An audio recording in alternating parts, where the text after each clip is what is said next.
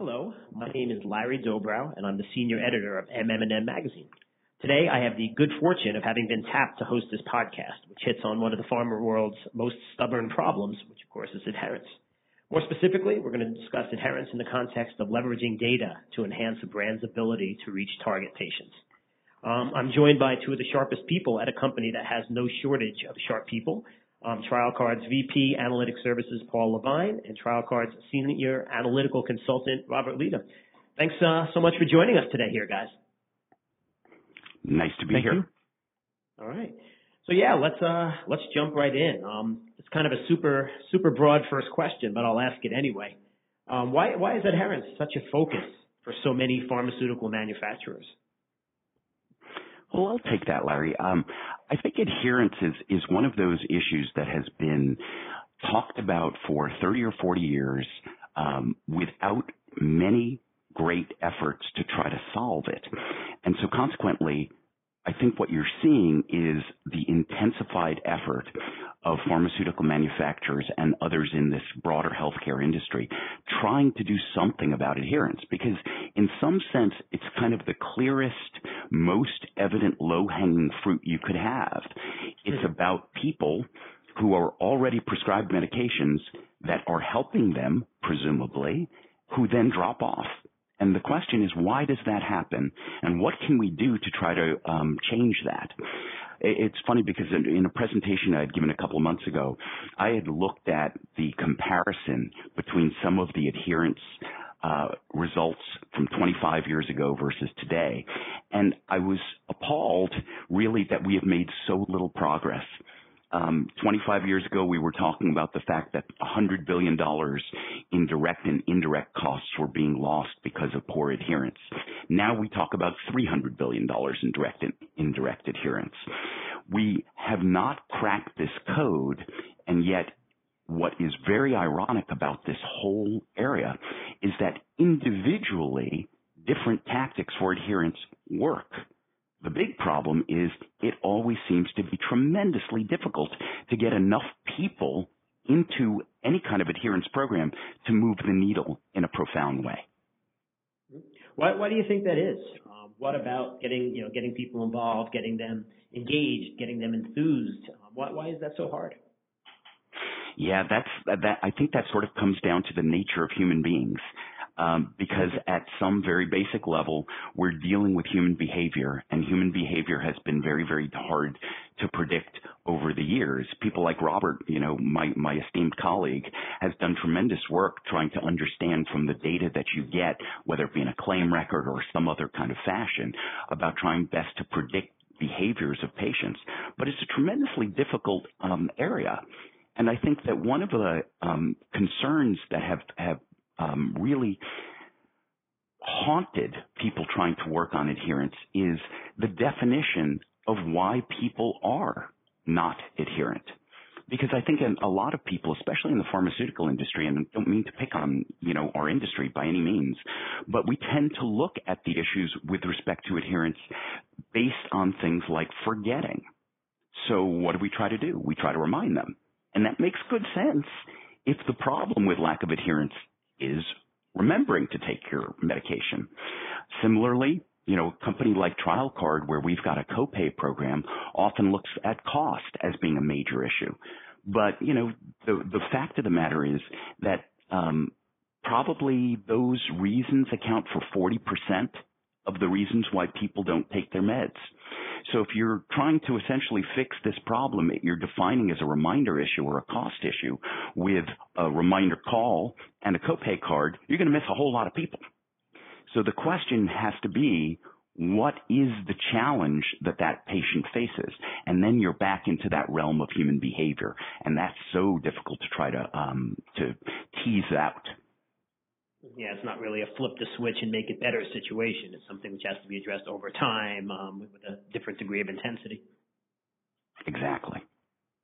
Um, Paul, you already touched on this a little bit, but I'll throw it at you anyway. Um, the, this problem has it intensified in you know the last 18 to 24 months to give a completely arbitrary uh, time frame? Um, what, what are some of the recent changes that you've seen? I do think it's intensified. I think the focus has intensified. We used to joke uh, a little bit overly glibly. I apologize in advance, but you know, um, the pharmaceutical industry would get very, very excited about adherence when their pipeline started to get thin, um, and you know, therefore you're basically saying, I don't have new good products coming down the pike, so I have to make sure that I can maximize everything that's possible in the people who are currently using my products. I don't think that's necessarily the issue anymore.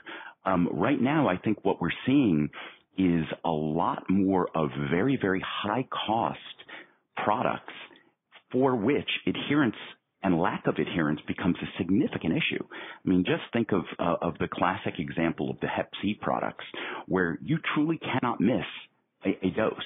And when you're in that kind of zone, it's a very, very different kind of equation not only here in the, the case of Hep C are we talking about a dollars um, that are very significant that that would be foregone, but you're also looking at the efficacy of a product. And so the consequences of poor adherence, I think, have really, really increased over time uh, it used to be that we would look at, you know, the classic areas like, you know, um, antidepressants and cholesterol medications and things like that, where there were lots and lots of people who were taking relatively reasonably priced products um, and the whole notion is you just really want to maximize as much as as you can out of that group. But this is a very very different game. You know, if you're talking about a product that's over a thousand dollars a month or fifty thousand dollars a year or something like this, the cost of one lost script is incredibly important. Absolutely, absolutely. Uh, Robert, I think this is a question for you. Um, tell me a little bit about what TrialCard is doing to address some of these uh, concerns that Paul just talked about. Um, tell me about the model. How, how is the model different from some of the ones that preceded it? Yeah, sure thing. Um, basically, in my position, I'm lucky to be able to see transactional level data. So we just the way we do business is we see every single pharmacy transaction that takes place for the patients using our cards. And this is analogous in many ways to the kind of data that credit reporting agencies see as well.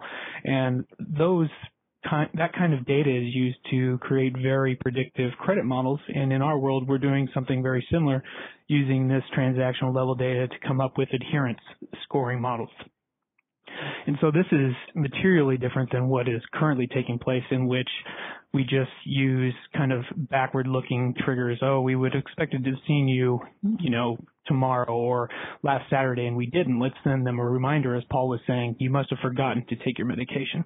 What we're doing now is looking forward in time and saying who is likely to be forgetting or who is likely to miss their medication for whatever reason and kind of put them into a different triage for a special treatment. That you know that makes all the sense in the world. um, why why has the industry been sort of? I mean, obviously, TrialCard's always been pushing in this you know, in this direction, but why has the industry kind of been so eager to look back rather than to look forward? Uh, it's very easy to look backwards, mm. in my opinion. It's it's much more difficult to look forward and and convince people that being able to predict this kind of behavior is possible. But I think Paul would have a take on that as well. Yeah, I mean, I, I think I think Robert's right. You know, first of all, you essentially have perfect information when you're looking backwards because you know actually what happened. The challenge comes in when you're trying to understand what will happen moving forward. And that is an area in which we have way less than perfect information. So I think at, at, at some very core level, the notion was always to say, let's look where we feel most confident that we understood what went on so where I think Robert is taking us with the types of analyses that we're doing now is by being able to understand where the concerns are for these different patients based on the data that are coming through, we can then figure out which of our solutions really make sense to use for an individual patient. And I'll give you an example. You know, everybody tries to, you know, to do those things like reminders that we've talked about before. And we do too. We do those prescription reminders. We do daily medication reminders. But what we're also doing is trying to create systems that will allow a patient to immediately refill their um, claim, uh, their prescription. So a patient can send an email or uh, respond to a text that will then forward a request to that patient's pharmacy in order to get that refill um, completed. We've also got approaches that are focused where necessary uh, on nurse outreach. So it may be important for a nurse to reach out to a patient and, and think again in these very high cost areas where understanding the ramifications of not being adherent is incredibly important. So a nurse in that circumstance may use techniques such as motivational interviewing in order to make sure that a patient can understand how they should be adherent and why they should be adherent and to encourage them to do so. Um, other areas such as patient education and disease management. These are clear areas that I think are always overlooked because of the simplicity of thinking about the fact that you send out a reminder. Um, one of the things that made a very, very big impression upon me early in my career was when we were working on a uh, um, an epilepsy product. And when we were talking to the uh, KOLs and the ad board for the manufacturer who is uh, putting forth this uh, epilepsy product, one of the key reasons for a poor uh, adherence for a patient with epilepsy was that patient's reluctance to admit that he or she has epilepsy. Hmm. So if that's your issue, and that you don't want to recognize that this is a real serious concern for you and having a big impact on your life, does it make sense necessarily just to send them a reminder to say that you should do this? Or does it make sense to understand where that patient is at and move them along the pathway to better understanding so that then they can really make a, a more educated and knowledgeable decision? These are the kinds of differences that I think we're now seeing in this realm of adherence. Well, terrific. Actually leads right into our next question. Let's talk uh, ROI of such campaigns. Um, what, what is the ROI of a typical predictive adherence campaign? Ah, always always a good question. ROI always one that people want target. the answer to, right? and they do, they do. And and but here I would also say that you've got a lot of moving parts here. So, I mean, I'm, I'm a very practical guy, so I always think about the first step being, well, what is the price of that medication? What is the value of that script? Um, and potentially, what is the annuity value of that script? If you get a patient on, what is the expectation for the number of, you know, additional refills that you will get? That will give you some sort of sense if you think about that as kind of the numerator of a fraction, about where you can spend and where you can focus in order to make a wise decision. So for example, for a $50,000 product, you've got a lot of room to make choices about what types of adherence solutions you want to create. It may behoove you in those circumstances to use nurse outreach because gosh, you know, for 50,000 as long as your your call doesn't cost $50,000, you're going to have a positive ROI. On the other hand, for a product that is relatively low priced, it may be most effective for you to do the smartest possible email campaign. So I think what the, the goal that I always look at is that, you know, an adherence program should always in, in, in my book, and you know, this is this is the Paul Levine version of the world. I always look for something that is at least four to one, um, as far as the efficacy of of an adherence type of program.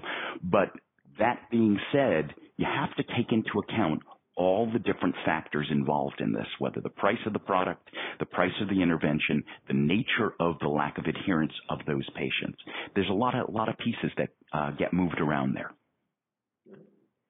Um, we've talked a little bit so far about um, patients and um, specifically, you know, obviously getting out to them. Um, Robert, I think this is probably for you then. Um, in terms of patient outreach, what are the most important touch points um, that you're seeing? Have these shifted for some of these new campaigns? What are some of the variables that feed into the model? Yeah, I'll take uh, those kind of piecemeal. So the most important touch points for us are whichever way the patient wants to be engaged. That by far gives us the highest probability of, of successfully mitigating what could be a potential abandonment issue. And so we've been inundated with ways to be contacted in the recent years. So that's really what's changed is how do these people want to be contacted? Is it via email? Is it Twitter? Is it Facebook? Is it any nat- any number of avenues that people have signed up to receive communications in the world and engaging them on those platforms pretty much gives you the best probability of success. And as far as what variables feed into these predictive models that we're building, um, you know, the saying all real estate is local. Well, all healthcare is local as well. So we have uh, basically what goes into this is a lot of demographic data such as education attainment, unemployment rates, housing values. But on top of that, um, we join in county health statistics, census data. All this combined with our already robust data set um, that we have internal to TrialCard based on their longitudinal history is what drives these scores. Did the patient lose coverage? Was there is there coverage changes for the the drug that they're taking? All these add up and give us an idea of what kind of flight risk these patients represent. Right. Just one last question for you guys. Um, it's the old uh, it's the old crystal ball question. Um, what, what's next for some of the things that we've spoken about today? Um, what does TrialCard see as sort of the next frontier for whether it's campaigns or products or services that are attempting to chip away at adherence or access issues? Uh, it's a great question. We always love the the crystal ball question. Um, for for me, I, I think, and as you can probably tell from um, from the opinions that I've expressed so far, is that I, I think we're on the cusp of matching the data and the leverage that we can get from the data uh, of the types that Robert has talked about with the kind of services that have been created. I would say historically, we've looked at these efforts as, as kind of separate ones. The data um, side would include people like me and people like Robert off trying to figure out what really predicted that patient's behavior. But we didn't have great solutions that were really leveraging the learnings quite as well as I think we have now. So as I think about it, it's bringing together services that are incredibly relevant to the kinds of findings that you have in the data that you can gather about patients. So I think it's this knowledge world that we're talking about that I think is is is kind of the core of this question. I think there's also a very practical question in terms of the channel. Um, I, it's no surprise that nearly everybody in the United States seems to have a smartphone now. And, and consequently, I think we need to think about the tools that we as an industry use to help patients take their medications more effectively and more consistently and have to think about that smartphone tool as being the centerpiece of where that patient uh, chooses to interact with us and chooses how to understand his or her situation. So the greater knowledge about how these tools can be used in the real world, I think is incredibly important. Um, the, and kind of associated with this smartphone, I think is the other kind of wild new frontier, and I think that's on the wearable side. Um, wearables, I think, have a tremendous um, prospect, and they've got a, a, a, I, I would say right now, if, if anybody's sort of familiar with the, the Gartner hype cycles, we're kind of at that high point in the hype cycle there before everybody's going to go into the trough of discouragement. And, um, and then we're going to reach back up to this plateau where people have a reasonable expectation for where wearables can come into play. But as wearables get smarter and smarter and they know what a person who is using them, how their behavior is really changing over time, we'll be able to develop interactions, again, probably using that smartphone associated with that wearable to give um, instructions to a patient if it's about uh, a reminder issue or to give education if it's about an education concern or an awareness concern. So those are, I would say, the, the three general areas that I would look at. The, the combining of data and services, uh, the increasing focus on the smartphone, and also on wearables. You know, I, I think you both said this in the context of something else, but there are certainly a lot of moving parts here. This is not just a this is not a problem that can be addressed in a vacuum. Absolutely. All right. Paul, Robert, I can't thank you guys enough for uh, being here with us today. It was um, an amazing education for me. Um, for MMM Magazine, I'm Larry Dobrow, and many thanks for listening.